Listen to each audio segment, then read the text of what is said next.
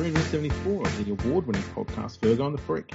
I'm that bloke from Rugby League Project, Andrew Ferguson. You can find me on Twitter at AndrewRLP. And join me as always is the glorious League Freak. You can also find on Twitter at League Freak. How you going there, mate? Going all right, Andrew, the real deal Ferguson. How are you? I'm uh, I'm doing all right.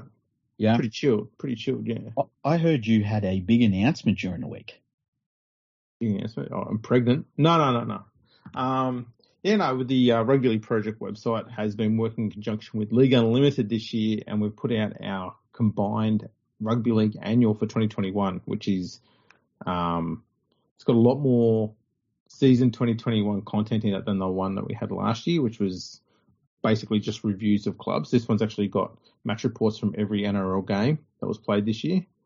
Um, ton of extra stats, some great articles by a Fergo and the Freaks very own James Smith. Got an article in there about the Panthers and their premiership. Mm-hmm. Um, an article in there from uh, Steve Mascord about the Super League War. Uh, he's written a book about it, so just plugging that a little bit. Um, our very own Dr. Alan Pearce. He's mm-hmm. got an article in there as well. Um, and some dickhead called Andrew Ferguson's got a piece in there about the Salary Cap, which we did an episode on. Yeah, um, I feel like we did 17 episodes on the salary cap. We probably have. um, so yeah, it's great, uh, a great, great uh, concept that I came up with. Mm-hmm. Um, because you know that's just what I do is great concepts. Mm-hmm. And uh, yeah, you can go onto the Rugby League Project website. It's on the home page. You can view it for free. Um, it's a bit of an honor system. We've given you something for free. It'd be nice if you could just toss a coin to us every month on the Patreon. That'd be fantastic. So you go to rugbyleagueproject.org, you get the annual for free. You yep. have a look at it. So much great work by some great people. It's the second annual that's been put out. This is going to be obviously a yearly thing for the rest of your life. For the rest of my life, yes. Yeah, yeah. So and six years. In my son's life, I'm going to. I mean, I've already started working on maths with him. Sure, he's only eight months old, mm-hmm. but uh, he needs to know stats because this is going to be my legacy that he is going to be burdened with. Yes.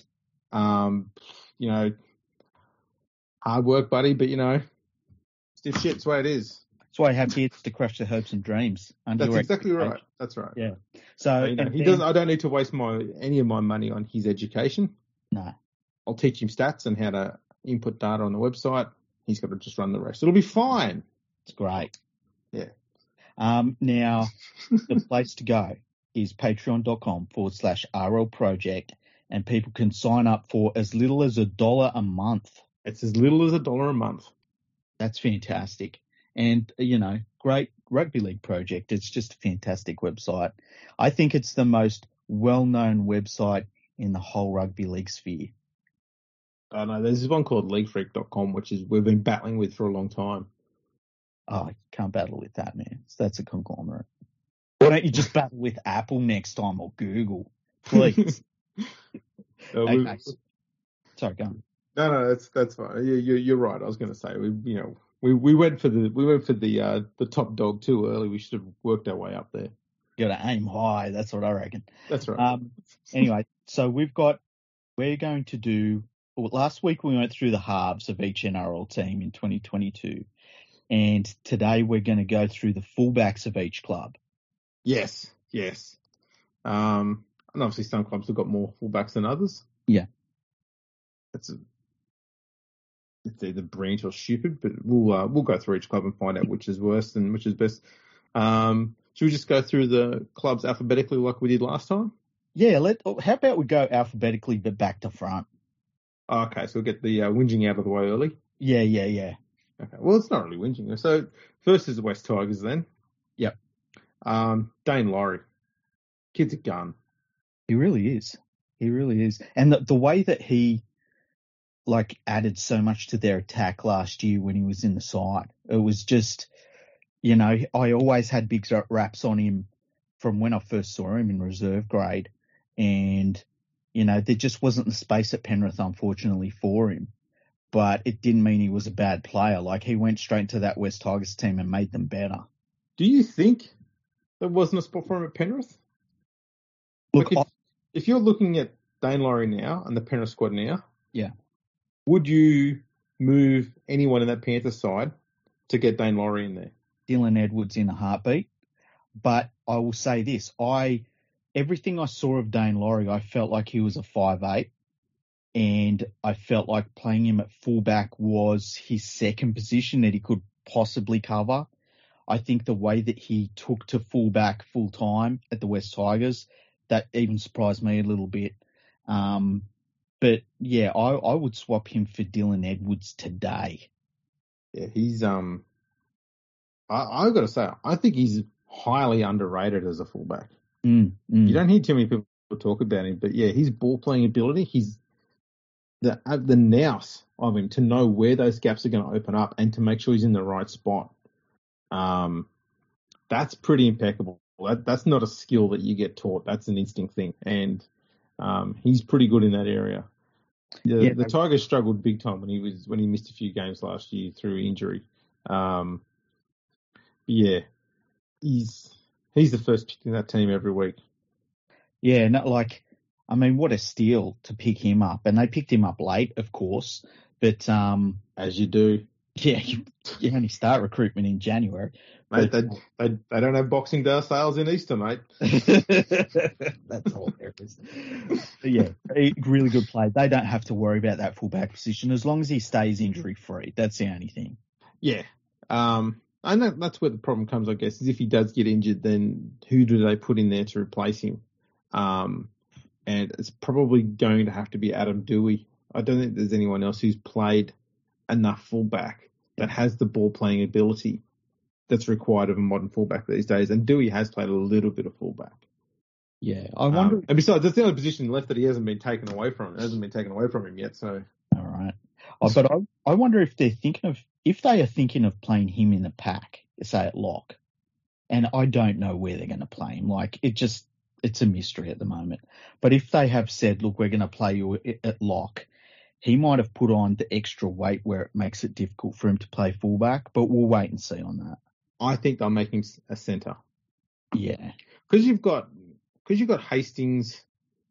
If they're smart, they'll put Hastings at six because then he can just park himself on the left side, put Doueihi at centre on the other side, and then automatically you've got two good ball players either side of the field. You don't need Luke Brooks to do as much anymore. hmm Then you've got Luciano Leilua, and if they're smart, they'll put Peachy in the back row, and you can have those on either side as well. Then you've got two very unique line runners and ball players out wide as well to join those two centres and those two five eights essentially is what they are. Um, all of a sudden you're looking at it and going, the Tigers are actually fine with their edge attack.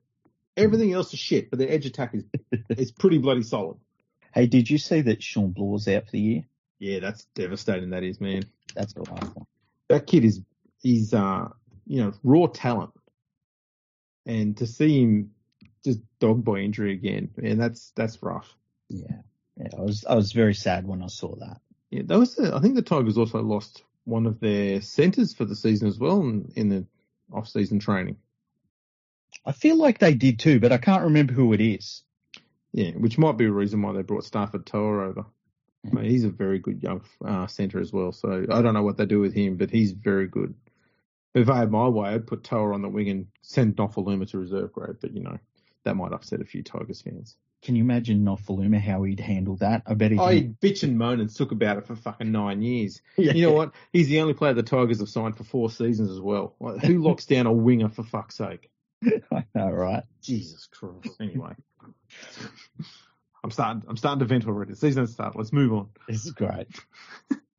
Um, next one, the uh, Warriors. And they'll, I dare say their fullback's going to be Reece Walsh.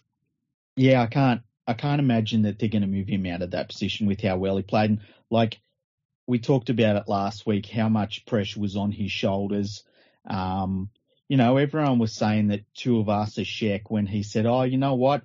I'll move out of the fullback spot. I'll play over on the wing for a million dollars a year and let the young bloke have all of the pressures of playing fullback." Oh, what a wonderful gesture that was. But uh, He handled it. Yeah. He really handled the though at uh, at fullback there, Reece Walsh. Um, the handy thing too is if they need another fullback, they've got Dallin Watene-Zelezniak there. I know he's not playing that great anymore, but he can handle playing fullback if they get an injury there. So they're they're pretty well covered in that area, which is good.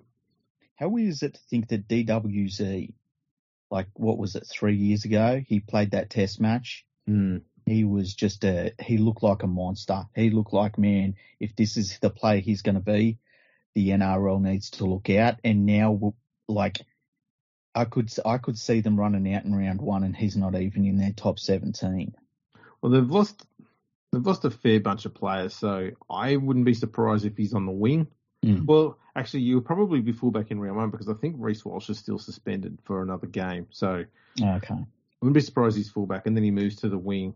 Um, the, the Warriors are a bit light on in the back five, hmm the talent. So I think DWZ should be safe, but uh, he needs to pull his finger out this year. He's He been really coasting does. for a bit too long, He's going to end up at playing at Featherstone if he's not careful. or getting picked up by the West Tigers. Take your pick. it's not a good situation either way. Um, the Roosters, James Oh. Tedesco. Yeah, they're fine. He, you know what? I was really impressed with how he played last year in that was- season. You know what? I was, I'm staggered that he, he didn't get more praise for it, given that all the experienced players, they just fell down around him through Hmm. injuries, which just, you know, they're unavoidable. But yeah, he lost Josh Morris, Brett Morris, Jake Friend, Boyd Cordner, Dale Copley retired also at the end of the year. Mhm. That's a lot that went down. And you throw in that Keary went missing after just three games. Um, Victor Radley, he missed 10 games through suspension. Tedesco was the glue that held that whole team together, and they still finished fifth. And that's a team that only managed to win more than two games in a row once last year. Yeah, and they the thing is too, he showed that he it wasn't about who was around him. Like he could still do it himself. And, uh, you know, that's a that's when you know you're at a different level of a player. When he can, you know, sometimes you look at some players and you think, oh, you know, how would they go with this play missing? It's like the old uh the classic one with Steve Menzies. It was like, well, when Cliff Lyons retires, Steve Menzies is he's stuffed. But Menzies showed that when Cliffy retired, he was still a fantastic player, you know. Um, Tedesco did that last year, and it's just about everyone else uh, lifting their game up to his. The good thing is that if he ever goes out injured, they can slot Manu there at fullback, and Manu's fantastic himself. He's a freak. Mm, He would walk be a walk up start fullback at nearly any other club in the NRL. Yeah, and I like I think that uh, they really had to pay him good money to keep him there because I, I think he knew that. Yeah. Oh, he's he's definitely got to be on fullback money. Mm. Yeah, he's he's freakishly good, Manu. Um, who we got here next? South. Um, so Latrell Mitchell would, I dare say, still going to be the fullback, Yeah, unless oh, there's a few options there. They could, given that they never really properly replaced uh, Adam Reynolds, if they want, I, and this is what I think they'll do. If they wanted to, they could move Cody Walker to halfback and Latrell Mitchell to six. That way, you don't lose the explosive ball running that you get at six. And Walker is experienced enough to know how to direct a team around. yeah, But I think Latrell is best served at the fullback where he can come into the an attacking play late and a bit wider and just destroy opposition's um you know, one on one defenders, which are your your wingers and your centres. Um he can just destroy them. And young Blake Taff or Taffy. We've got to figure out what, what how to pronounce his surname. Taffy. Taffy. Toffee.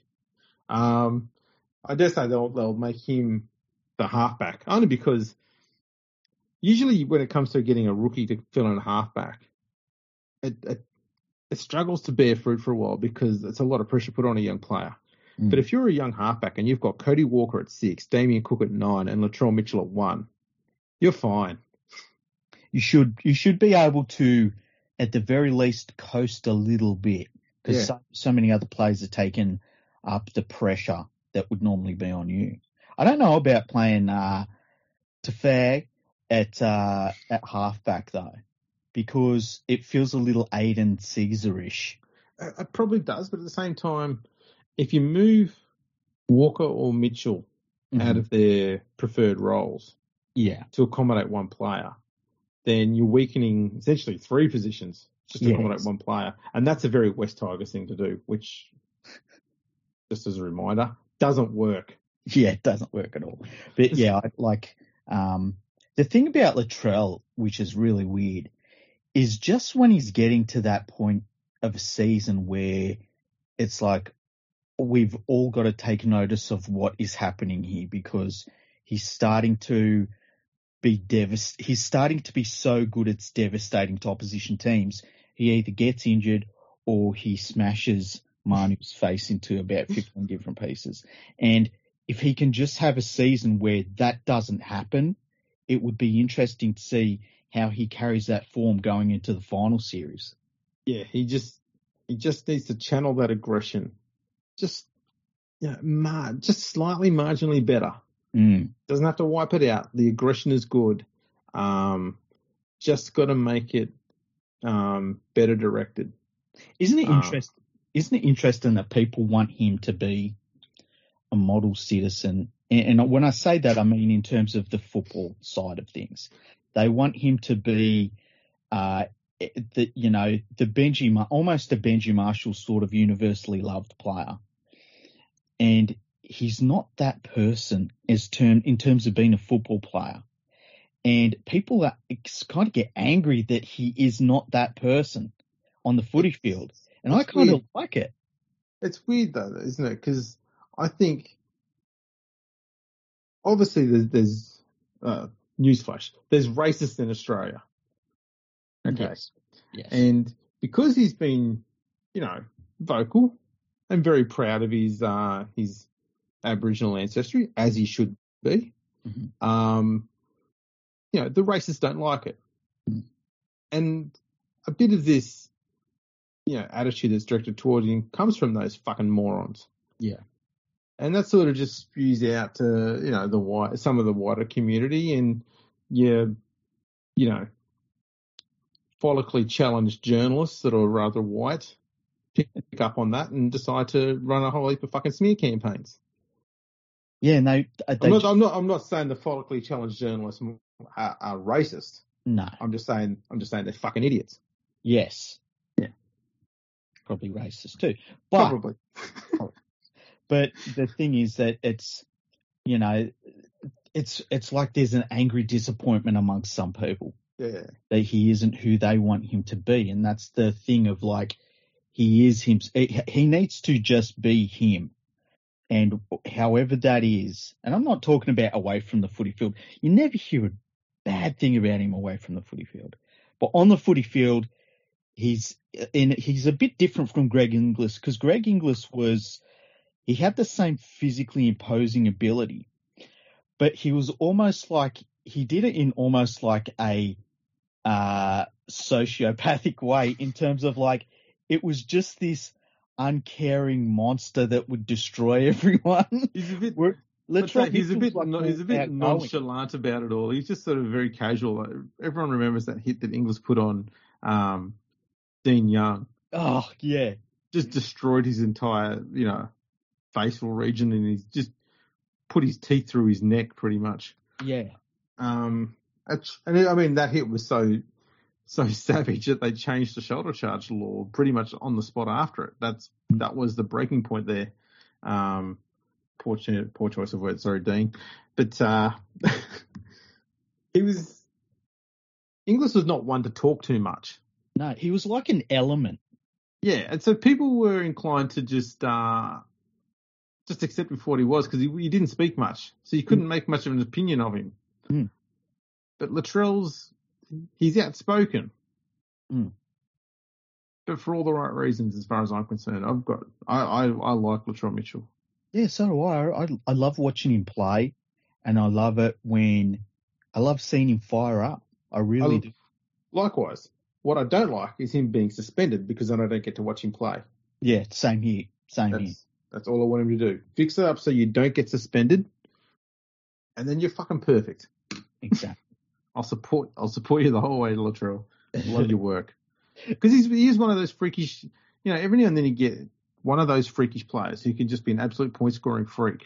hmm and obviously going to South took that away because um, he wasn't on the on one side of the field getting fed great ball from Cooper Cronk or uh, Luke Keary, and having star players all around him and just being able to destroy teams. And then you know, obviously the Roosters were the best team in the comp, so yeah, being the goal kicker, he could rack up a ton of points every season. You're not getting that opportunity at South because Reynolds was doing all the goal kicking, and um, Alex Johnson was scoring all the tries. Yeah, yeah. But it just it did take a bit of the pressure away. He didn't have to worry about the point scoring matter. He could just focus on being a better fullback because he didn't get a chance to do that really all that much at the Roosters. And I think he's a, he's an absolute gunner for fullback. Yeah, I, I like. It, it'd be hard to pick the Australian team without Tedesco at fullback, but if Tedesco wasn't available, I mean, then you've got Tommy Turbo. I'd Yeah. what, I'd, I'd have Mitchell over Turbo.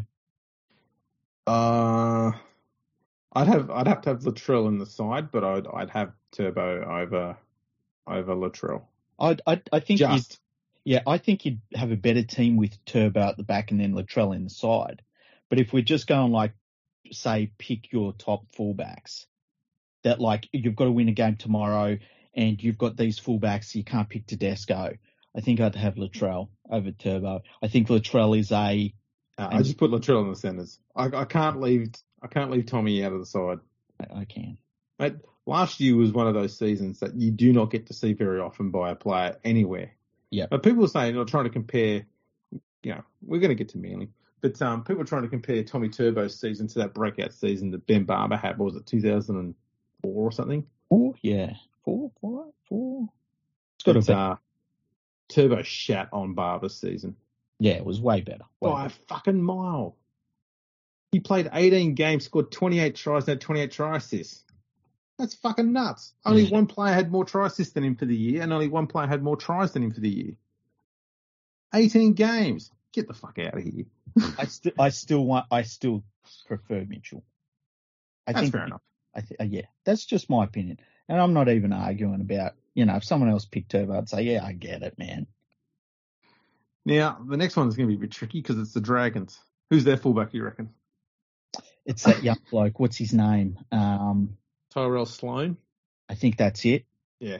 He come into the side partway through the year, looked all right. they, Um, they're going to struggle, though, if he gets injured. yeah, I don't know who'd be their fullback after him at all. I just, they've, hopefully they've got someone, but I like the look of him. He looked, uh, he, he was looking for the ball, which is good, and that's very important for a young fullback. And, you know, in a, in a badly beaten side, he just looked like he had a little bit of something. It's going to be interesting to see how he goes when he's got, you know, a full season under his belt. Um, and when the game slows down for him, I, I think he could be a good long term option for them. He's going to have to be. I, I still can't believe they got rid of Dufty. I know the media made a whole heap of stories about, oh, here's the reasons why Dufty wasn't picking. I looked at it all and went, that's half bullshit and half stupid.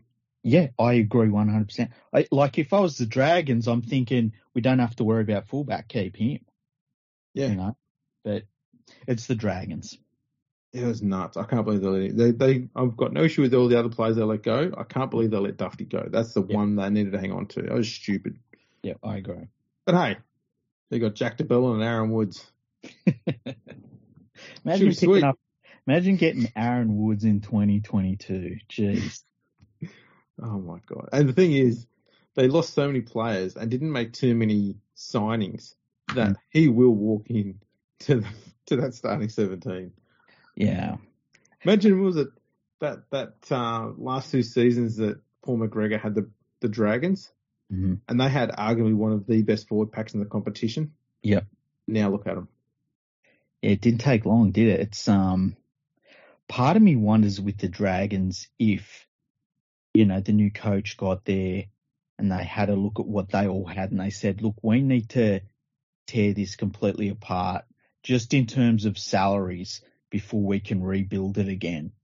Um, because at, at the moment it looks like it looks terrible.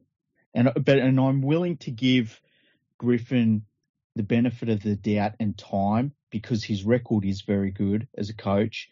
Um, but, But I if- mean, let's be honest. He lost complete control of that team last year. They went fucking rogue on him, and he did nothing to to, to rectify it. Yeah, it, it's. I mean, you and me thought he was great signing as the coach. I, I don't know if this is halfway through his rebuild of the club. It's at a rough point. That's what I'll say. Yeah, it's messy looking. Yeah. And, you know, I know I said it before, and you you might think I was joking, but Moses Mbye is not a bad signing because what they need is someone who is a good boy off the field, essentially. Yeah. And Mbye is that sort of person, and he's got that sort of personality that other players are drawn to. And so, Mhm. if he can get them to be better behaved off the field, you'd want to hope that that is, you know, repeated on the field as well. But that's the only reason why you bring someone like him in there. You sometimes you just need to have one of those good guys who every, everyone sort of gravitates towards Yeah. to get a good culture starting up because you know things went sour there last year. It really did. I wonder if sometimes you can, I mean, you can build some of that through your coaching staff and your trainers and things like that, just general people around the club, rebuilding a club's culture. But there is something to be said about it being one of the players and one of their peers, you know. And, and Yeah. you and me have talked about Mbye, and you saw it in that documentary last year at the West Tigers. He seems like a really nice bloke, um, somebody that's easy to be around and stuff like that as a footballer, he's not a first grader, hasn't been for years, but you know, you, you might be right. Maybe that is part of why they brought him on board. And look, stick him in the side. They're not going to win the title this year. They won't make the finals this year. Why not just have somebody there that's just a good influence? Yeah, and uh, look, he can. They can put him at five eighth alongside Ben Hunt. It probably won't be bad for Hunt's game. Mm. Moses is steady. He's he can do the basics. That's what you're going to get out of him. And if you need someone to cover fullback, um, he can do that, I guess, as well. And so you're pretty much he's safe. Yeah. That's all he is. He's safe. He's not going to be a game winner. No. Um, or a game changer. He's just safe. But yeah, I, I think they picked him up more for what he's going to provide off the field more than anything else. Mhm. And they need that big time. So, yes, so, so bad. Um, the Panthers with Dylan Edwards. You know, you're you're pretty clear about how much you were you'd you'd be able to swap Dylan Edwards out. You were pretty clear on that all last year. Till we found out just after the grand final that he spent most of the year playing injured. Did that change your perception of him much at all? No. No. Do you think he's going to be better improved now that he's fully fit? No. No. I think that when you're big, when somebody, when somebody says, what was the big highlight of your season? And it's like, well, I played terribly, but I was injured. I'm sorry. Like this is a Panthers team that is unbelievable in most parts. You know, they've got very good outside backs, very good centers, incredible halves. One of, one of the best performing forward packs I've ever seen. More depth than most clubs can dream of. And we've got a fullback who is reserve grader on his best day. You know, So- on his very on his very best day, he is he is a real worry under the high ball. So if you were to drop him today, Yes. who goes to fullback? Because you can only go from who's playing at the Panthers. Because I'm going to say this: I thought when Crichton went there, he was barely any better. I, I would I would have Stephen Crichton and I'll tell you why. Because Crichton hasn't played much fullback there. But once he gets a little bit of football under his belt, and I think he is going to be a ridiculously good player. And I think as a fullback, he would become one of those elite fullbacks. I think he's going to be an elite centre. I think that if you filled out, you could probably play him in the back row and he'd end up being a bloody good back rower. I just think he's one of those athletes. Um, he's explosive, he's powerful, he's got good evasion, evasive skills, things like that, and he can find the try line too. Um, I think I think that I think today Stephen Crichton is double the player as a fullback purely than Dylan Edwards is. I think Edwards is terrible under the high ball. I think he runs the ball back from kick chases barely harder than bloody uh, Gutherson at Parramatta. I don't think his his uh, ball playing skills are that great. I just think he doesn't offer much in attack. His defense is, you know, average. And under the high ball, we always think he's going to drop it. would Taylor May make a future fullback? Look, I don't know. I, I just think that I think that a, a premiership winning club like the Panthers should be looking for better at fullback. It's our worst position by miles, by absolute miles. Then they just Hmm. re-signed him to a longer deal. Like, uh, you know, I I can't wait until we get Daine Laurie back. Steady. You might have to wait two years for that. Um, who got next? Oh, speaking of Gutherson, what do you Parramatta's think next. of Dylan Edwards? You tell me what you think of Dylan Edwards. I think he's a winger. Yeah, Yeah, yeah. I think he's a, he's a solid enough winger. That's about it. I I think um, Caleb Aekins was the one they should have kept. yeah, and he went down to Canberra. I believe. Mm. Surprised he didn't get a little bit more footy down at Canberra once Sampson cut his hair off and started getting injured. It's it's an interesting one. I I I just thought Aekins looked more like a genuine fullback. His kick returns were far better, Mm-hmm. um, and he looked he looked safer under the high ball. Mm-hmm. Um, Edwards just looked like a standard winger. Well, the thing is, too, Penrith had a, a few young blokes to choose from. They went with Edwards. Um, there was a there was a point there where Edwards started getting a few games under his belt, and I think a lot of it had to do with just injuries and things like that to the others, and he just ended up getting the reps, and so they stuck with him. I just I don't rate Edwards at all. I really don't. Right. Well, we'll see how he goes this year. Yeah. Um, Gutherson at Parramatta. I've said all along, if he's got any position that he plays in the team, it's a five eight. Mhm. Um, because yeah, he. I'll say this: he's got better under the high ball, but he still doesn't look like a proper fullback. His kick returns are dawdles. Yep.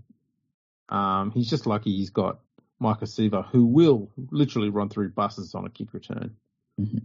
And um, they've picked up Bailey Simonsson from the Raiders, who's a very good runner of the ball as well. So Gutherson will just, you know, catch the kicks downtown and just palm it off to one of those two units and let them do all the hard work. Which, let's be honest, it kind of works for them, that method, because, you know, three quarters of the season, Mitchell Moses is pedestrian. And so Gutherson has to play as a, as a 5'8 anyway, so you can't have him burn himself up doing kick returns.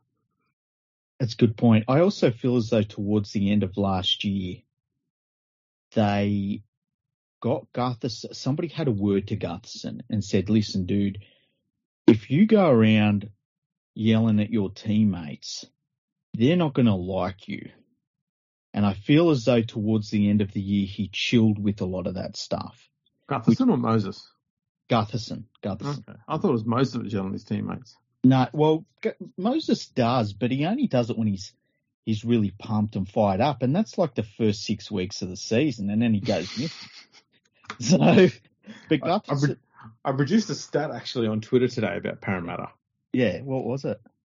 Um, along the, line, along the lines of, uh, in the last three seasons combined, Parramatta has uh, lost just five of their opening 24 games of the season. So that's rounds one to eight. Yeah. But they've lost four of their six finals games in the same period. Yeah, that's interesting. They start the season on fire Mhm. and they finish like shit. yeah, they fizzle out pretty good. Um, yeah, I, I I just feel with Gutherson, he he took a little bit of a step back from a lot of the verbaling at his teammates, and that's a good thing. You know, it's not Team Gutherson, it's it's Parramatta Eels, and uh, you know, it, it's he's not he's not the sort of play like if say if James Tedesco was doing what he was doing, yelling at his teammates when they'd done something not great, you know, then that's different. But Clint Gutherson shouldn't be doing that, especially when he would make a mistake and he'd just have a laugh about it. I, I think that must have rubbed a lot of Parramatta players the wrong way. Yeah. Um, the problem too with Parramatta is if Gutherson gets injured, who replaces him? Yeah, because you couldn't play Sivo at fullback. Imagine um, the kick returns though. amazing. no one would. I just don't even want to think about it because it's like a crime against humanity. You know? would be. the police would be sitting on the sideline with cuffs looking at him going, you know, wagging the finger. No, no, no, no, no. Yeah. No deaths today. A, I hope he has an injury-free season. He was really hampered last year by injuries, Yeah. and it slowed him down. I just hope that he's he's injury-free this year, and we can see him open up again and start bulldozing everyone. Because I love watching him play. He's And- just so amazing. For Parramatta, what they need more than anything else is for Moses to back his running game. Yes, one Because he starts, he starts every season.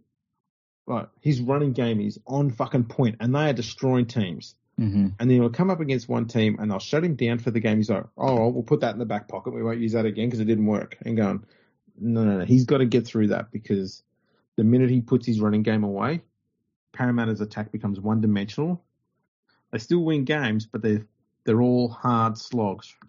Remember Oh. watching the Sharks Yeah. about that, you know, the two or three years before they got to their uh, 2016 premiership, and you watched them play, and every single game was an ugly grind, and they won like 14, 16 every fucking week.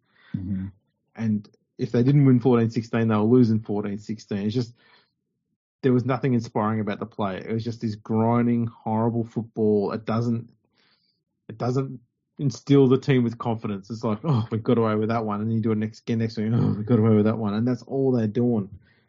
Um, they've they've got to fix that attitude, and they've got to get Moses just run, buck and run, man. First option, run. Then think sideways and passing, but you got to run first, man, all season long. I would say to him to think like a hooker. You know, always be forget passing the ball. Always be looking for lazy defenders and, and and players that are out of position defensively. And don't worry about the playmaking. Let Dylan Edwards worry about that because the best thing Moses can be is that ball runner. You know, um, Nathan Cleary is a really good example of that. He's he's a really good ball runner in that sense, and you know, I, I think Mitchell Moses could learn a lot by watching Nathan Cleary's game because if, you know, Cleary just thinks run most of the time and Yeah. he makes so many meters. He's such a good ball runner. We're very lucky to have him. The other thing Cleary's got going for him too is the fact that he knows when to run. Yeah. He's he's not a selfish ball runner. That's No. the difference. Um, but Moses has speed. Uh, and he's got a good step on him too, so he needs to be taking that ball to the line before he does anything else. But too often when he's when the form starts to slide, he just goes, he just drifts right, hmm and then he, if he can't find a link runner to take a hospital pass from him, he then just kicks to the corner. He's so fucking just irritating to watch. I don't know how Parramatta fans watch, but I when I watch Moses play, you watch what he does in the first six, seven, eight weeks of a game and how he just tears teams apart, and you're going, this guy, this guy could play test football. Mm. And then three weeks later, you watch him going, who the fuck's this clown? Yeah. Like, why is he in first grade? How can you be so rocks and diamonds with the way you play? And it'd be Um, timed for how the season goes. Yeah. It, it kills Parramatta's attack completely. It really does. So, for Parramatta's sake, they need Moses to start running more often. I'd probably go up to him and say, yeah, you know what? Luke Brooks runs more than you. Wow. Mm. Yeah, lift That's your a game. slip. Yeah. that's a If you don't start running the ball for anymore, we're going to replace you with Chad Townsend. Ah, th- come on now. You've got to draw a line somewhere. Scott Drinkwater. Matt Daylight. Okay, who's next on our list? well, just happens to be the Cowboys. Oh man. They've probably got the the best pair to cover fullback though in, in the competition because they've got they're, they're going to be starting the season with Hamiso Tabuai-Fidow at fullback. Yeah. he is very good, and if he gets injured, Valentine Holmes can slip in there. I know you don't rate Holmes, but he's a very good kick returner and he's very safe under the high ball. And the, of all the things the fullback needs to be, those are the two things at the top of the list. Yeah, look, Tabdai Fido, he, he really took a step last year, which was really interesting to see. Because there's sometimes the the uh the Cowboys have wingers that they look like they've got a bit of something, but then it just fizzles out a little bit, you know. Uh, and he went the other way. It's going to be really interesting to see how he plays, and if he can make that fullback spot his own, um, he might push for an Origin fullback spot. Like if he keeps developing, you know, I really don't rate Valentine Holmes as a fullback at all. I think he's been a disaster for them. Oh, he has been, but the the the way the Cowboys had their team structured not suit the way he played the game. Holmes mm. works as a good fullback if you've got two genuine good playmakers at six and seven. But when he came to the club, they didn't have either of that. Mm-hmm. You know, Morgan was there, but he was injured so much and out of form when he got back that it meant that how Holmes at fullback then had to start doing playmaking duties, and he's not that sort of a fullback. No, he's your strong ball running fullback who can finish a playoff by running in as an extra man, you know, wraparounds, that sort of thing. Um, and he can throw a pass late. That's pretty much all he's got in his game. But it works, and he knows how to score a try.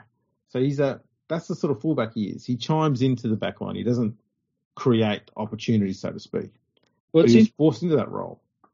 Well, it's interesting that like you have different sorts of players. You have like in terms of fullbacks, you have yeah your finishers who like and, and, then you have your ones that are more like playmakers. The very elite ones can do both. Yeah. You know? um, a James Tedesco, like he could do both. Billy Slater could do both. Um, but yeah, I, I, I just think that Holmes, you know, I, I feel like he's what you look at him and you think, I want him to be an elite fullback. I see all of the parts of his game and I think to myself, there's no reason he can't be an elite fullback but for whatever reason, he's just not a fullback. He doesn't have the playmaking skills. That's yeah. all it is. So when you watch him, he looks basic, but you look at his kick returns. For a guy who's he's not he's not built like James Tedesco. He's pretty no. slight to build. But his kick returns are fearless. He runs it back hard every time. He doesn't dawdle back like Gutherson. He runs it back hard. Um, he knows how to score a try. They're pretty pretty key things. So I think he's he, is a handy enough fullback, but he needs to have the right spine around him, and he had, didn't have any of that at the Cowboys. Mm-hmm. So when they brought him in there, they should have just said, you know what, we're going to put you on the wing. But they knew if they'd have said that, he would have said, fuck you, I'm going somewhere else where I can get a million dollars a year. Yeah. So they bit the bullet and took what they could. Um, so now they've got a million dollar centre who's barely ever played there. And so the problem they're going to have with Holmes this year is that um, he's going to have to start doing more defence than he's ever done in his life. And we don't know how he's going to handle that role out, out wide because he's never been in that situation. He's always been on the wing or at fullback where you might have to make three tackles a game. Mm-hmm. And you've got, you know, either the sideline or other players come across to help you. So it's, it's a lot easier defending when you're a winger, but when you're at centre, you've got to make those tackles one on one. Um, and they're often against another second row or another centre, and most of them are going to be most of them are going to be bigger than Holmes. Yeah, exactly. So it's it's interesting how that's going to work. The, the Cowboys, though, though this year, when you look at it, it's a mess. Yeah, it it, it feels a little bit West Tigery, where just it's all kind of thrown together a little bit. I kind of look at it and go, it looks worse. Well, I look. I think they're going to be one of the three worst teams in the comp, um, and there's just nothing you can really point to and say, well, at least there's this on the horizon. It's, I mean, they just signed a really, really old halfback for big money on a decent, like decently long contract in uh, in uh, Chad Townsend. So I don't know. It's not even as though you can look at them and say, well, they're building for the future or anything like that. I think they did. I think they got Townsend purely because they needed someone in the halves who has a kicking game, and mm. Townsend has at least that. Mm. And so they're thinking of we need to get back to the most basic of basics and build up from there, which is the right thing to do. But there's a lot, there's a lot of problems with that team.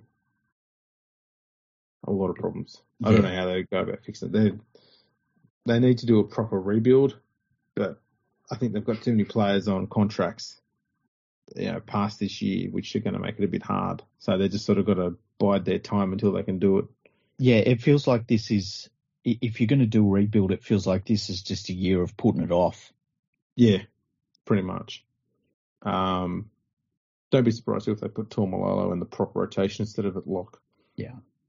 Fucking nuts. Anyway, um, next is the Knights. This is tricky Mm. because, in my opinion, they've got very little option other than to have Ponga at five eight. Yes, I agree. uh, which means Tex Hoy, who played fullback a fair bit last year, and he did pretty well there, he will then become their fullback. But given that Ponga is pretty pretty bloody good at, at fullback, it's it's hard to want to take him away from that. But um, I think the Knights are struggling for creativity in the halves. hmm Ponga showed in his first Origin game that he can handle the defensive workload. Remember they played him at lock or something? Yeah, they Never- played him somewhere weird, eh?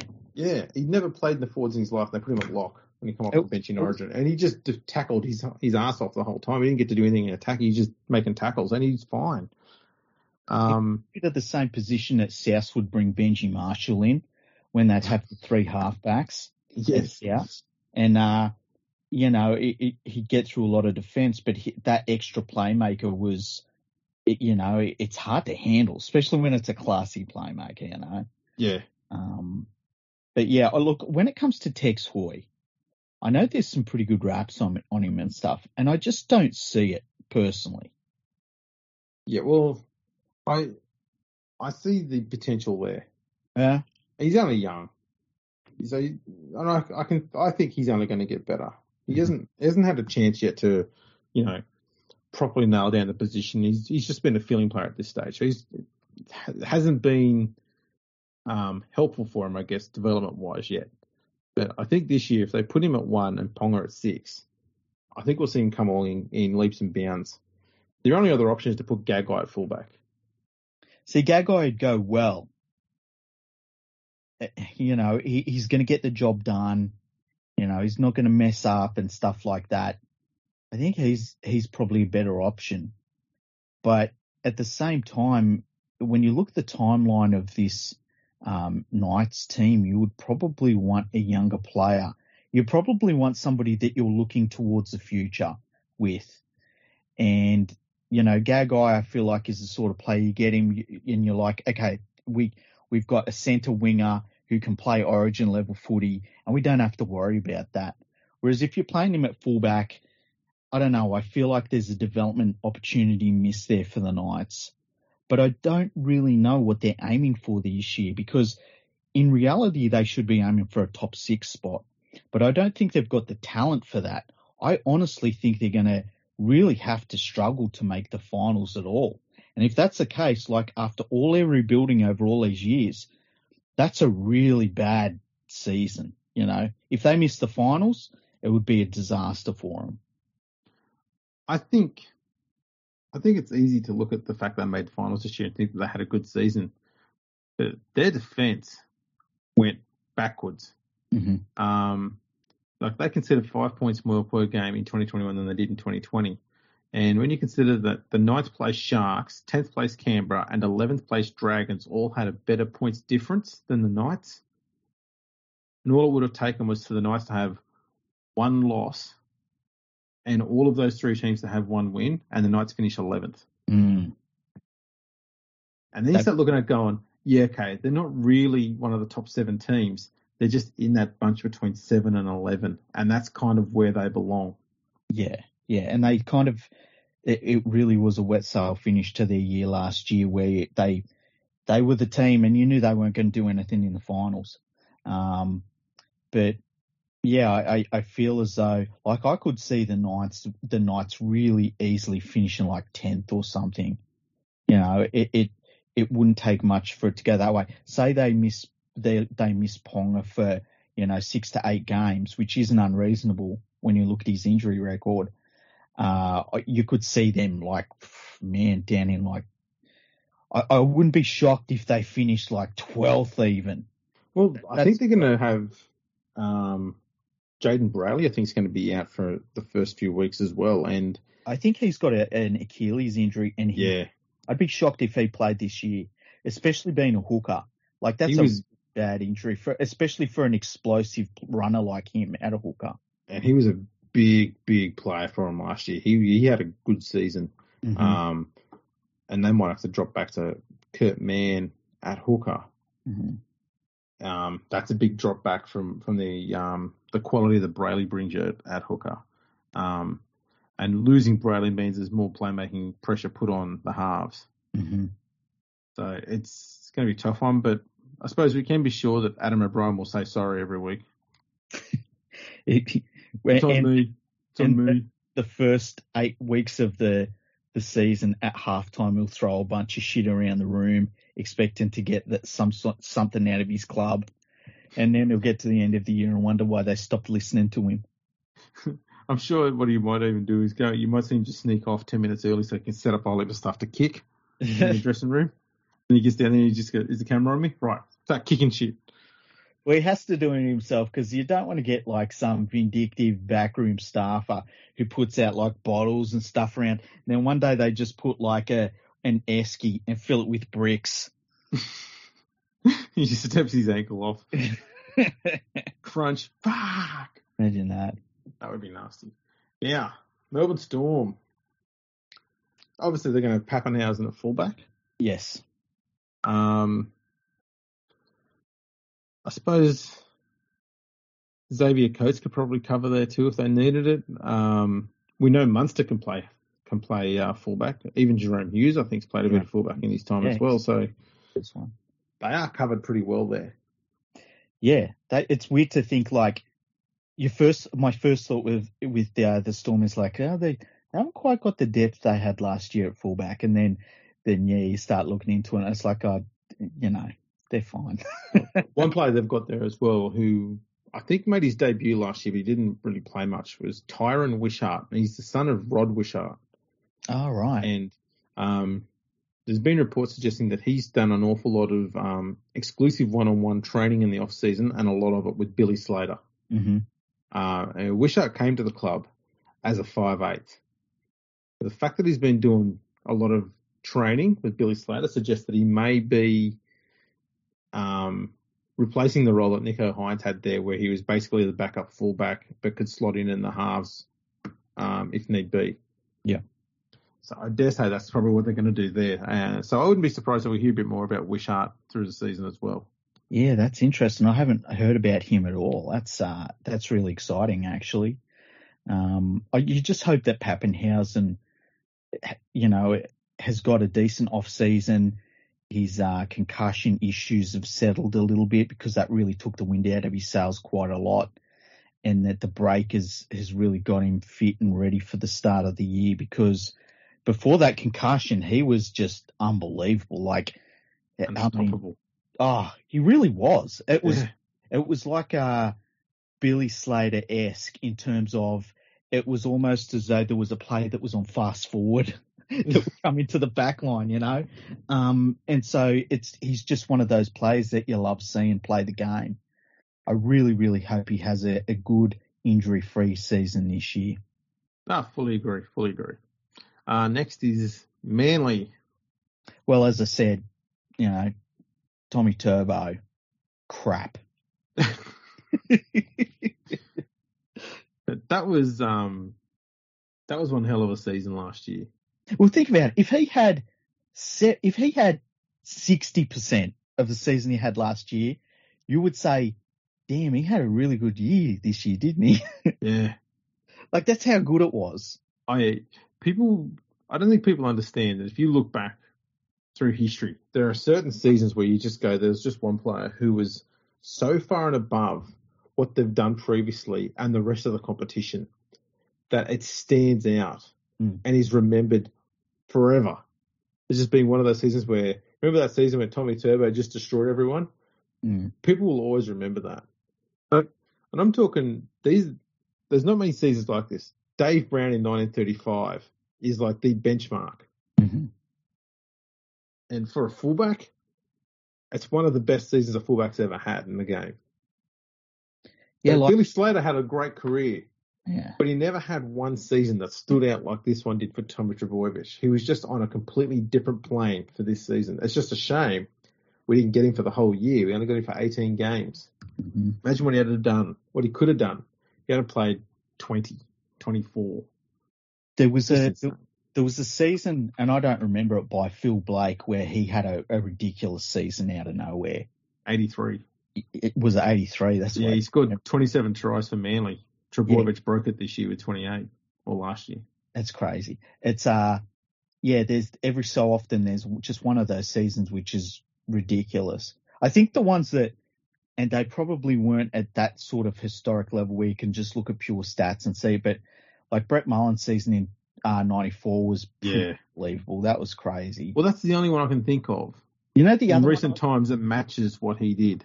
I feel as though the uh, it was a couple of seasons ago now. The season Taumalolo had where he was he, like he kept on breaking the record for. Remember, he kept on breaking the record for the most meters gained by a forward. Yeah. that was kind of ridiculous as well. Yeah, those are the ones you look at. That Like might you- have been the year to like make you're a in grand final, wouldn't it? 2006. That was another one. Yeah. Ben, Benji in the 2010, 20, 2009, that sort of region. hmm God damn. Peter Yeah. Johnson in 2006. Who? Don't you remember Peter Jorgensen? Peter Jones. oh boy. He he he, he tried to run the the ball back hard. he tried. He tried. His spirit was willing, but his body just wasn't. it's like, nah, not today, mate. Maybe tomorrow. um, yeah, no, it was it was a special season. Um, hopefully, um, his body is now getting to the stage where it's able to handle week in week out NRL action, and he starts to play more and more games instead of less and less games. Yeah, fingers crossed. It's Mm. weird that his brother just doesn't miss games. Yeah, But he is so injury prone, and you can like they're built very different to one another. You can see Yeah. that. tell you what, he's got a younger brother too.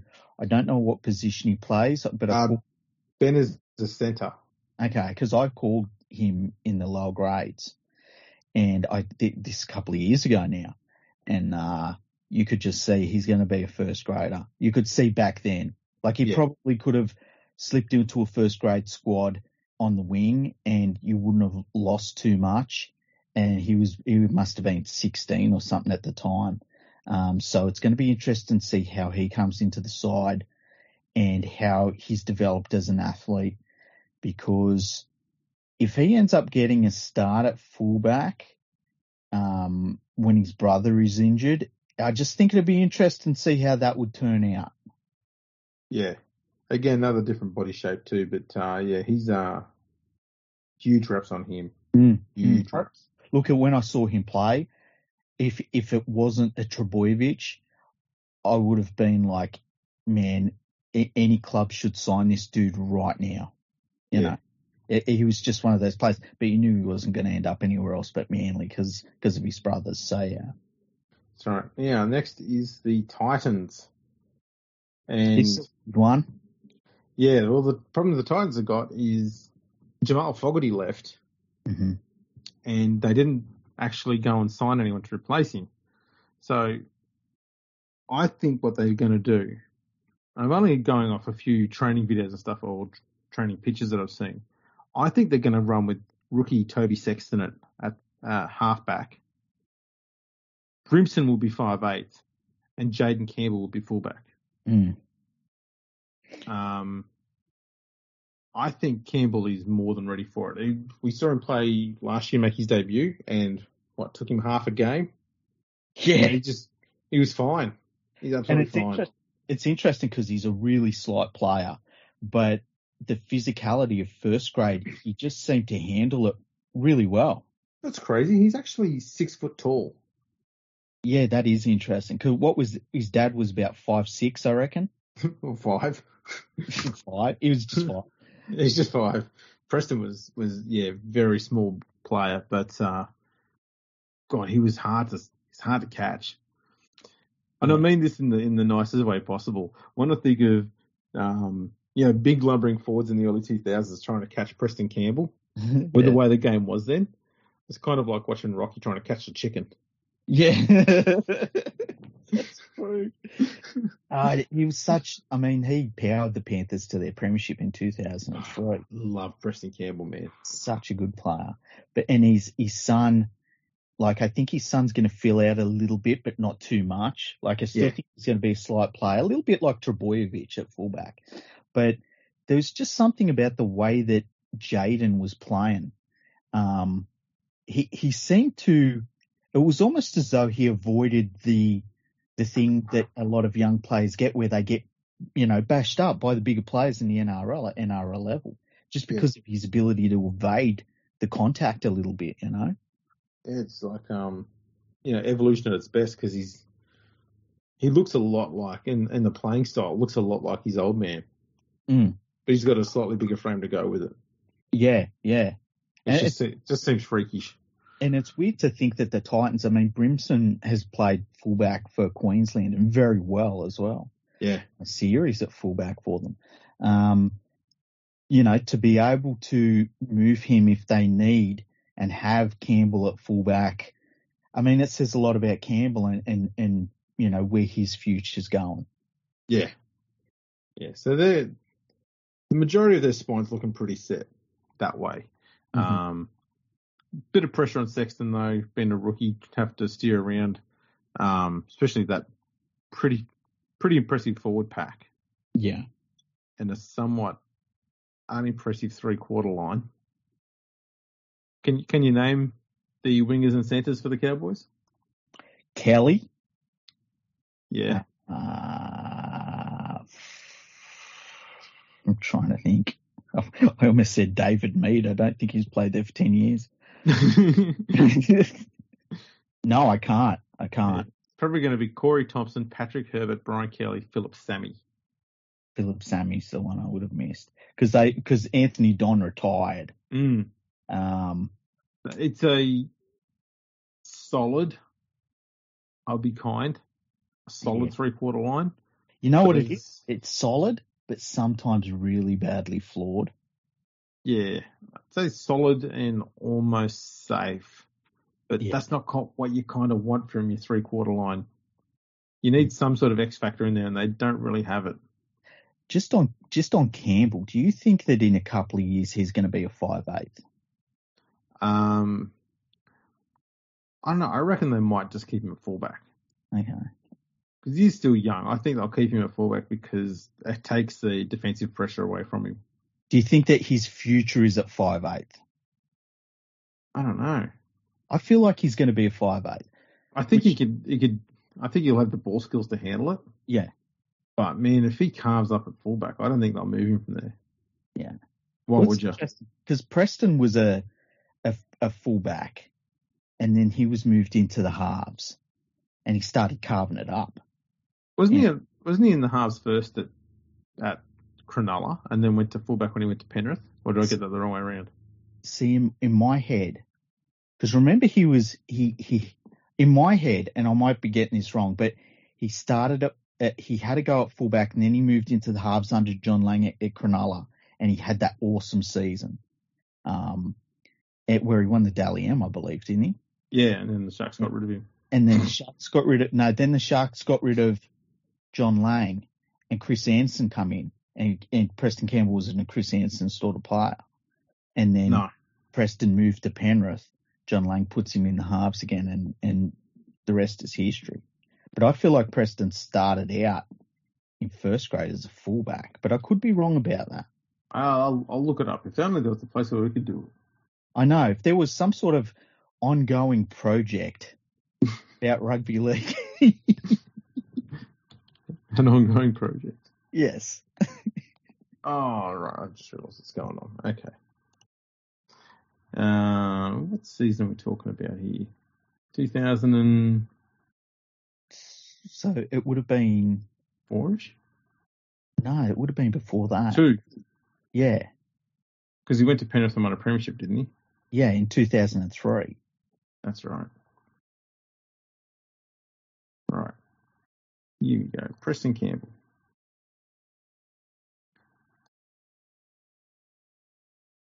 Wing, bench, wing, bench, wing, fullback. Yeah, and then he was halfback. So fullback for three games in '98, halfback in '99, and then moved permanently to the halves in 2001. hmm Played a bit of hooker in 2002, Yeah, that would have been under um Anderson. and then yeah, permanently in the halves from 2003 onwards. Yeah, because Anderson. Remember Anderson? I think he brought in Kimmorley, Yeah, and uh, it just uh, it it was bad. He like he you know he, he just wasn't an Anderson player. no, and Kimmorley's style didn't suit what the Sharks were doing at the time, and it was a bit of a shame all around because Kimmorley was a, a very good player. hmm But uh, yeah, there's a bunch of bad decisions there. Just sort of screwed a few people and players up. Yeah, and and I think Chris Anderson was trying to play that flat storm style of Yeah. attack, and it was just a the game had moved past that a little bit. And uh, quite a bit. Yeah. so, but yeah, that, like I knew that I knew he played some fullback. It wasn't heaps of it, but he he did. He played some fullback anyway. Geez, we got off track on that one. Just a little, just a little. we haven't gone too far because it, it all works in together. Because they're at Cronulla Okay. and they got William Kennedy at fullback. Who's just? I mean, you and me love watching him play. Stunning season last year too. He just keeps getting like noticeably better every year. Mm. He's Mm. brilliant to watch. I, I just I love that uh I love that he went from being like a handy attacking player to an explosive attacking player. Like he could change the game himself. Yeah, And if he if he continues to get better from that and how he played last year, um, he's man, he's going to be a handful because he was so good last year. he's brilliant. Now I'm going to ask you too, Mhm, completely unrelated to the topic at hand. mhm.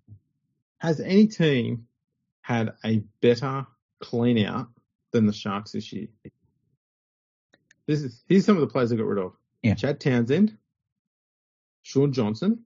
I'm not mocking Shaun Johnson, but he did get a few a bit injury plagued and he wasn't cheap. Yeah. Aaron Woods, Josh Dugan, Will Chambers. Yeah, that's brilliant. That's absolutely brilliant.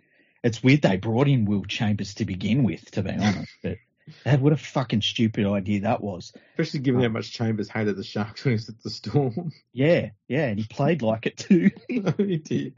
It's like he had unfinished business all season. It's like he, ne- he never did more. He did never did more against the Sharks than he did when he played for them. That's Um, right. Yeah, that's a bloody good clean out. A lot of dead wood gone there. Uh, yeah. Makes you wonder why it took so long to get to that point where they had to get rid of them all at once. So it's going to be interesting to see how the Sharks go overall this year. You know, Fitzgibbon is another one of these anointed next greatest coaches ever, and that always worries me because not one of those guys have ever worked out yet. So No. we'll see, but we'll see how it goes. They should have a, a pretty good year, I think. They're going to have an interesting spine because Blayke Brailey, I, I, I rate him very highly in attack. Mm-hmm. Uh, he's still got a bit of work to do in his defence because you know he's a bit bit of a smaller build. Uh, William Kennedy, obviously an absolute star at fullback, but then you've got Nicho Hynes, who is a very very good ball player, but hasn't really played in the halves for the best part of the last eighteen months. And it looks like Braydon Trindall should be the halfback, who's comfortable in the role. The minute he walked on the field and had to play his first game, he looked like that he was happy taking control of the team. And mm. that's what you want from a seven. But there's a whole heap of new combinations that got to be made up between Hynes and the rest of his spine and also his outside players. And that I don't know how long that's going to take.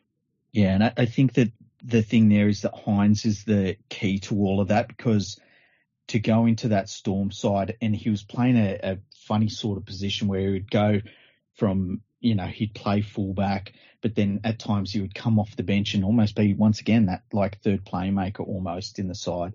Um, it's a lot easier to do at the Storm where you've got a coach that is the best in the game and he kind of gets his players to do exactly what he wants them to do. To do that in a less structured side uh, under a new coach in a new environment, hopefully it works out for him. If it works out for him, they'll be fine. But I could also see where it takes some time for him to settle in. Yeah, I, I wouldn't be surprised if he's a bit a bit quiet initially. Mhm. Um, I don't think Sharks fans should get too excited about him early on because he's got to obviously get used to all the different structures and stuff. The, the Sharks do and have long had a tradition of having very strong forward packs, and that's not any different this year. Um, he will be helped by having Wade Graham fully fit and back playing as well. I mean, we all know he's basically a, a five eight but built like a brick shit house. Mhm. Um, so that's handy to have out there as well. Uh, so Hynes is not going to have too much pressure on him, which will be a huge benefit. But um, there will be an expectation that he starts taking control of a lot of the playmaking on at least one side of the field anyway. Once the season gets, you know, gets into full swing, I'll say. Yeah, and I think that needs to be a development in his game too, because at the Storm he was almost uh, the sort of play that would run off of the back of a lot of that structured uh, play that was put in by the half and the hooker, and he ki- kind of was able to use his running game a lot. Whereas at the Sharks, they're going to need him to be a, a bit more of a playmaker. So we'll see how he develops in that part of his game. I think he can do it, but it's uh, it is going to take development. I don't think Yeah. he's quite there just yet. No. Um, next is the Bulldogs. I mean, this team looks completely different to last year. Yeah, Um, they've got Matt Dufty at fullback. yeah. Who I think I love what he's done, where he's backed himself. He said, "Give me one season on an okay amount of money." Because I'm going to put myself in the window and I'm going to show everyone what I'm worth, and then I'm going to get my big deal the following year from somebody. If it's not the Bulldogs, I absolutely love that. So I expect him to have a really good year. Yeah, I think he will do too. Um, a good try scoring fullback as well, which every team needs, and especially the Bulldogs who have struggled in attack for years now. Mm-hmm. Um, especially when you chuck in Matt Burton who can play fullback as well, but he's going to be in the halves, obviously. Mhm. Um, yeah, I, I, I'm starting to really like what the Bulldogs have built, especially in the back line. Yeah. It's a like pretty impressive back line they've got. The th- the only thing that I want, and I really do wonder how it's going to gel. It's got to gel so quickly. Yeah, But- there's a lot of new players in that seven, in, especially in the run-on side. Yeah, I mean, it's crazy. look like they're going to have um, Braden Burns, Brent Naden, Josh Addo-Carr, Matt Dufty, all in the back five. Only Jayden Okunbor will have been there from last year. Mhm. Matt Burton at five eight, alongside Averillo. So when you look at your all of your backs, one to seven, only two of them played last season for the Bulldogs. That's crazy. I, can't ever remember anything even close to it outside of maybe bringing together the Melbourne Storm in their first year. You know, Yeah. they were from two clubs basically. Basically, yeah. And so it's crazy to see that they've got they're going to have that going on there. Mm. Um, their forward packers are far more settled, um, which is good because it means the the go forward shouldn't change too much. So interesting to see how they get that back line to work though. They've invested quite a bit of money in those Ferraris out the back. Yeah. And I tell you what, if that forward, and I think the forward pack will be pretty damn good, but uh, if the forward pack doesn't fire, there's going to be a lot of money in that back line that just isn't getting utilised. Yeah. Um, next we've got Canberra. Charnze Nicoll-Klokstad will be the fullback there. Mhm. Um, I think Nick Cotric's come back to the club after a, a short stint at the Bulldogs. Yep, he has. Yep. Um, I think he might have actually filled in fullback a few times at the Bulldogs. We've also got Wighton who can cover uh, fullback. Even Fogarty, I think, played a bit of fullback when he was at the Titans, and he's going to be at the Raiders. I do like um, the half pairing of Wighton and Fogarty. I think that's going to work pretty well together. It's going to work better than the last half partnering they had there with George Williams next to Wighton. Yeah, who uh, got got homesick and went home mid-year. Um, you know, Charnze Nicoll-Klokstad, and I can't remember how we're supposed to say his last name again because that changed. I think you're supposed to essentially take the D off the end and change it to an R. So it says clock star. Okay, so I think that's how it's done. Charnze Nicoll-Klokstad, Yeah. he uh he, you know, when he's at his best, he's a bloody good player, but he's in you know injuries have just cruelled him. They've really cruelled him. Especially to his hair. Yeah, well, as soon as he should never have cut his hair. It's a No. terrible mistake. He's never been the same. Has he grown up long? Do we know? I don't know. We need to bring up some footage of him. I, I would hope that his hair is like like down his back. If his hair's down his back, put money on him for the Dally M. Oh, absolutely, absolutely. The thing is, he he really drives a lot of their attack, and when he's not in that side, they're just uh, they they haven't got much. Then you're really just relying on Wighton's ball running, and when you're relying on his ball running last year, you'll get nothing. So hopefully that uh, that changes this year. Yes, yes. They also need to get um, Tom Starling to pull his fucking head in as well. Uh, absolutely gun of a hooker, but acting like a dickhead off the field. It's not helping anyone. Yeah, unfortunately, the the Raiders, and I don't think it's a problem with the Raiders. I just think they've been unlucky in in having a bunch of people that they've relied on at the club who end up being dickheads. Yeah, it does happen. Um, who got left? Oh, the Broncos are left. So I dare say they're going to go with um, Tesi Niu will be the fullback hmm unless they decide to go with Jamayne Isaako. Um, which is not too bad. Yeah. They're- Isaako at times looked pretty good, but damn, his defense and laziness in defense, you can't Yeah. have that at fullback. I knew he's he's only young and he has a lot of potential there. It's just when he first came in, I think his first three or four games were in 2020. hmm He was shaky as hell under the high ball, but he did look better last year. Mm. Um, so hopefully he's improved even further again because uh, I think the rest of his game looks pretty good. Uh, I reckon he'll be he'll make a pretty handy fullback there. If not, then they can probably try and get Selwyn Cobbo there, and you just have the world's fastest fullback. Which, Since Shane Whereat. Um, remember Shane Whereat? Is there, it's more been written about a player who was just so average as Shane Whereat. Ah, remember he was there around at the time when they were going on about absolute speed weapons in the in the game. Had uh, a, I'm trying to remember some of the names. Was there one called Ryan Schofield? I don't remember him. Played for Parramatta. There was someone else. Yeah, there was another player. Who was it? Because there was Shane Whereat and somebody else at the, at the exact same time. Ah, It wasn't Scott Petherbridge they used to talk about, was it?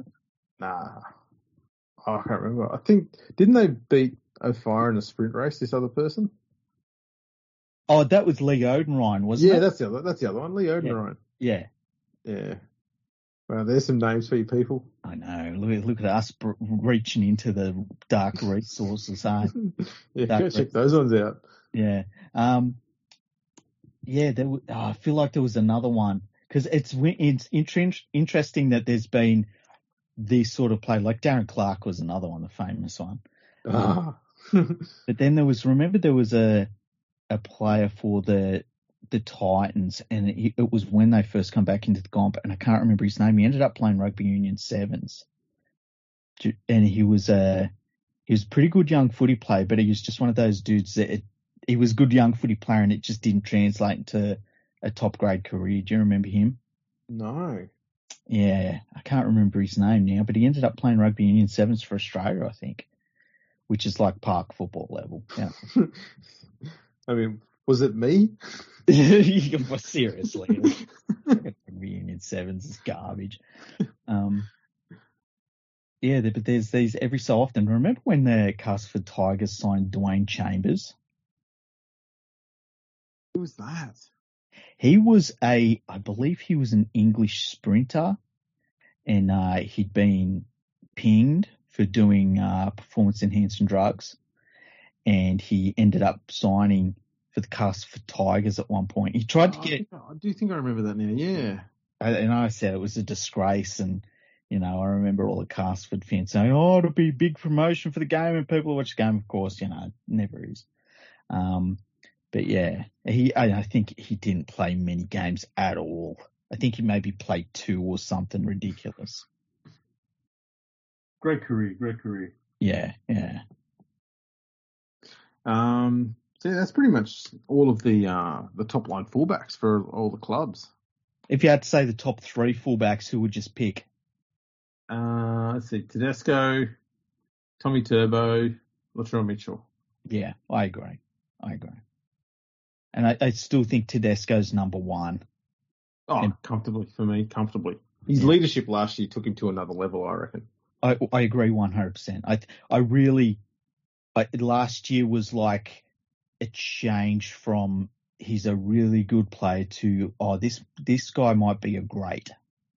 Yeah, absolutely. Um, he seems pretty humble about it all too. Yeah, he does. He does. It's interesting. You know, if you line him up against, say, an Anthony Minichiello, who was a really, like, there is nothing Anthony Minichiello was ever asked to do that he didn't do at a 10 out of 10. Mm.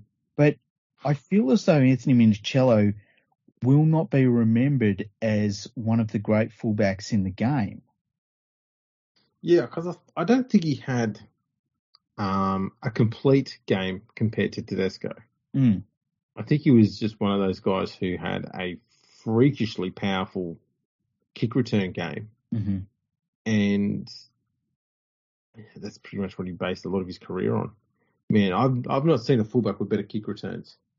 Yeah, he was great. He was like a, and he was a strong ball runner too. He was Yeah. like a His leg drive was like a second rower. yeah, yeah. Uh, Freakish power, man. but it's interesting that I feel like he's and he accomplished so much. Like it's not like he's not in the record books, you know.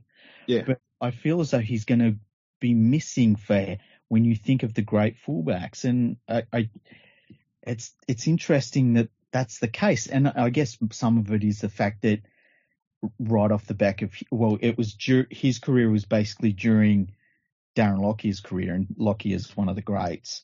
But then straight after him, you get a, a Slater and then a um, uh, what's his name, Inglis, and players like that who are also all-time greats as well. We also had the unbelievable try scoring prowess of Brett Stewart as well that came along at the same time. That's true. So you you kind of got you kind of got lost amongst all of that, hmm and he came along. You know, we he came along at a time when we just finished a great run of fullbacks. Um, you know, Mullins, Brasher, uh, Belcher a few years before that, and Garrett Jack. Jorgensen. Can't forget Jorgensen. Um, so you know there was quite a few good ones that were yeah coming to the end of their careers. Then um, Brandy by then had moved to, to the halves and was no longer a fullback. I always thought he was a better fullback anyway, but Mhm. that's just me. Um,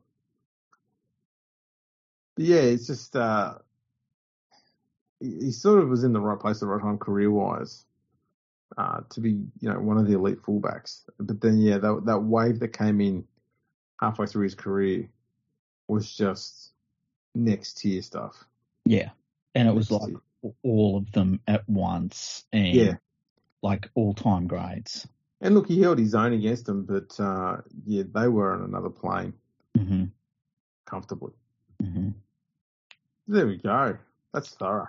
Yeah, yeah. Now we're going, we're getting basically back on our normal schedule where we do 27 podcasts a week. Oh yeah, So, um, I, there's a few episodes we've got lined up for this week, which we'll talk about after the podcast. just, just letting you know. Um, so yeah, just Yeah, When when you say we, that means you've organised something, and I don't know about it yet. well, We'll have a production meeting afterwards. yeah, work behind the scenes. Um, so yeah, it's it's going to be good fun, and I can't wait for this season. Hey, I'm ready for the footy now. yeah, we've got we've got a few different plans for this season as well to sort of shake it up, make it a bit more interesting as well. So that's going to be pretty cool. hmm Yeah, definitely. And Um, uh, I was going to say too, um, last the last episode we did the um, the thing on Twitter where we had a quick chat before we started the episode. Oh yes, I don't know what it means, what it was called, but um, we will see if we can do that again a few more times. I think that was pretty cool. yeah. I, we should be able to work it out so that we could do it live on there too, like the podcast. I also got a, I, I downloaded a uh, program this week that if I can get it working, would be really cool for being able to just uh, put the podcast out straight away, rather than having to put it through my um, editing machine. All right. That so, um, but I've got to work on getting it working on my computer to begin with. all this technological techo talk stuff. I know, right? Yeah, I don't know what's going on. I stand impressed. I'll tell you that. I stand impressed, but you know, I know what he's on about people. he started talking about editing stuff. I was just doing that going, where's, uh, I need to clean that over there. What the hell, is he finished? and by the way, our editing consists of adding the song at the start and then pressing like, like fucking save. If we there's don't any- edit out. if there's any podcasting award that we deserve more than anything, it is the least amount of effort put into tidying up a podcast episode ever. We could like a lot of our podcasts are just a raw file. Like we literally press stop and then save it and then upload that file. So Well, we did that for the best part of three years, really. yeah, pretty much. We just we take more time now because you put a pretty song at the start. Yeah. Oh, by the way, I, I've changed the song. Have Um, you? Yeah, yeah.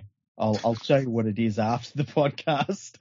so everyone will have heard the song before you've heard it, basically. Yeah. oh, I love it. I love it. Hey, uh, I've got one more question for you. yes. Have we had any emails? No. Fucking hell. No emails. La- We got the laziest listeners in the whole world.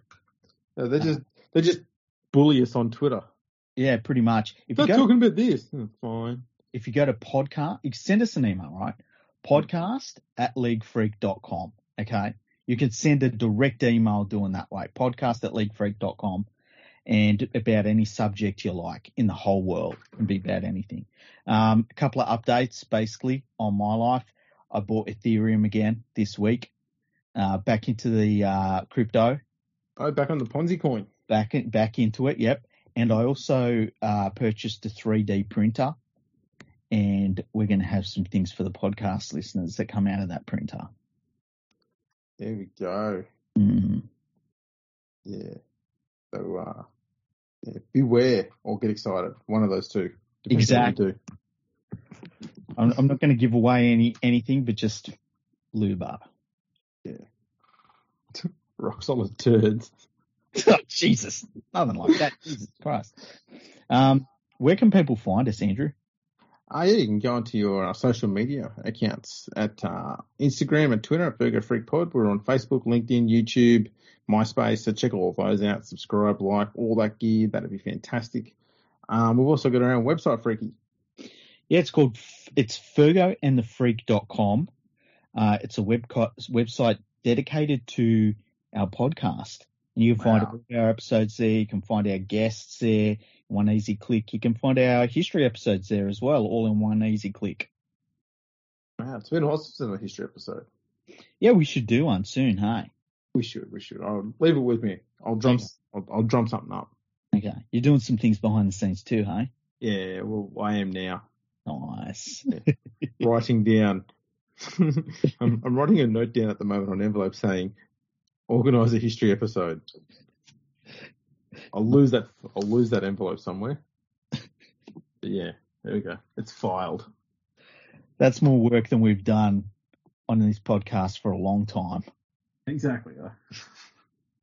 I'll find that in seven months' time. I go, oh yeah, so I was going to do that. Yeah, we're going to do an episode. I had somebody on uh, Twitter today saying that they were listening to the 1997 episode and they really enjoyed it.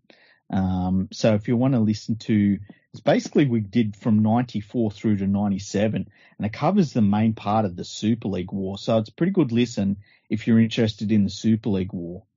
Yeah, we we could go on with 98, 99. Yeah, we could. Yeah, because that was definitely part of it. And then I guess you would do another one after that, which is maybe, you know, the the first ten years or so from 2000 2010, and then the the independent commission kicking in stuff like that. Yeah. Oh, we could just do every season. Why the hell not? Yeah, fuck it. Yeah, Yeah.